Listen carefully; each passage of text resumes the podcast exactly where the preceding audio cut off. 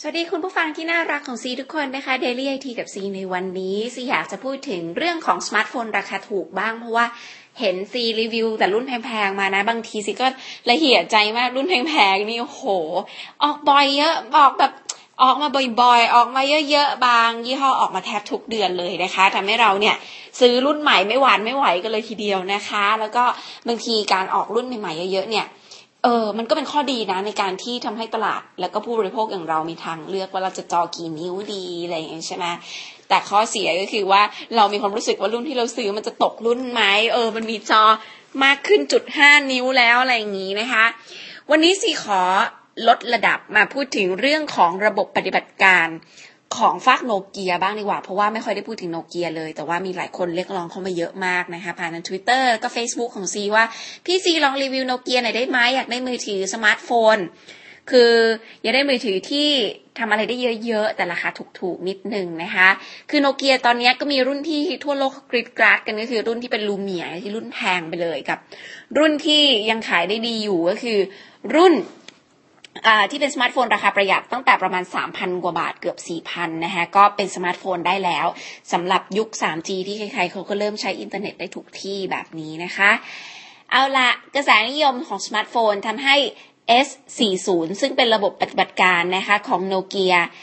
ปกติถ้าพูดถึงโนเกียทุกคนจะนึกถึง feature phone คำว่า feature phone ก็คือมือถือที่โทรเข้าโทรออกรับสาย แล้วก็ส่ง SMS อะไรเงี้ยพวกนี้ feature phone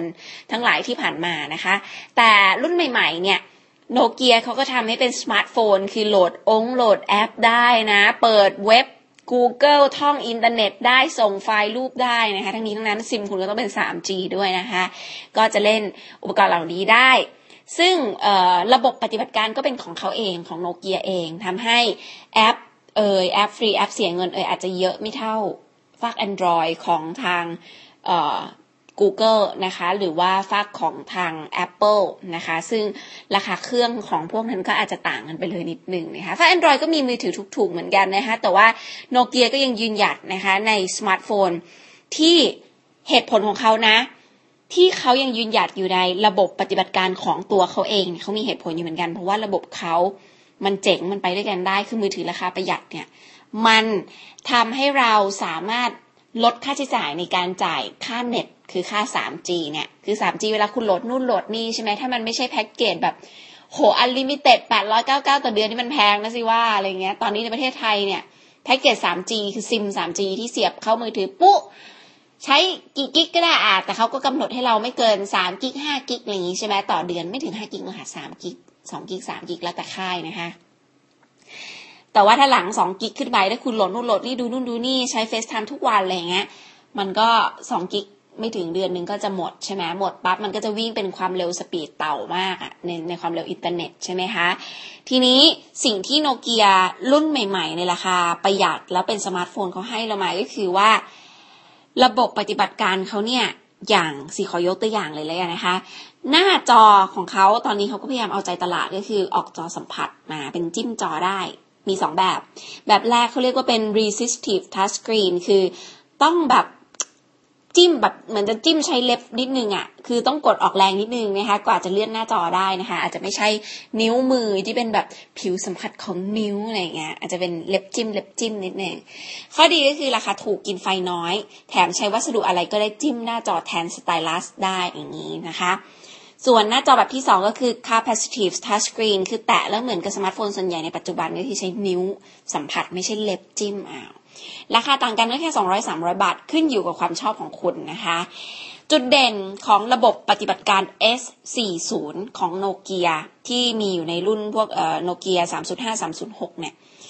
คือเบราว์เซอร์ค่ะ เบราว์เซอร์ก็คือ เอ่อ จะแปลเป็นว่าอะไรดีอะเบราว์เซอร์ก็คือ ตัวที่คุณเปิดขึ้นมาแล้วคุณจะใส่ w w w อะไรได้เนี่ยของพวกนี้เขาเรียกว่าเบราว์เซอร์อ่าเบราว์เซอร์เป็นเหมือนประตูให้เราเข้าเว็บได้นะคะ ทีนี้ความที่มันโนเกียเบราว์เซอร์ต่างจากเบราว์เซอร์อันอื่นๆยังไง คุณอาจจะใช้เบราว์เซอร์ Mozilla Firefox อะไรไปโหลดมานะคะหรือว่าเบราว์เซอร์ที่ชื่อ Google Chrome หรืออะไรอย่างงี้ใช่ไหมถ้าเกิดว่าใช้ในมือถือพวกมือถือ Android ทั้งหลาย แต่โนเกียเบราว์เซอร์เนี่ยเขา บอกว่าเขาจะเปลี่ยนชื่อนะคะเป็น Express Browser ซึ่งคุณสมบัติก็คือช่วยให้เข้าเว็บต่างๆ ได้เร็วมาก เขาใช้เซิร์ฟเวอร์ของโนเกียมาช่วยในการบีบอัดข้อมูลค่ะฟังดีๆนะโนเกียเขามีเซิร์ฟเวอร์บีบอัดข้อมูลให้เล็กๆเล็กๆลงไป เมื่อเปรียบเทียบกับเบราว์เซอร์อื่นๆ ของมือถือในราคาใกล้เคียงกันนะอย่างเช่นมือถือ Android จะมี 3,000 4,000 ยูโรแต่ว่าแบบเบราว์เซอร์เนี่ย ก็คือจะกินแบนด์วิดต์สูงๆนะคะคือจอก็จะชัดนู่นนี่นั่นโน่นอะไรใช่ไหมแต่ว่า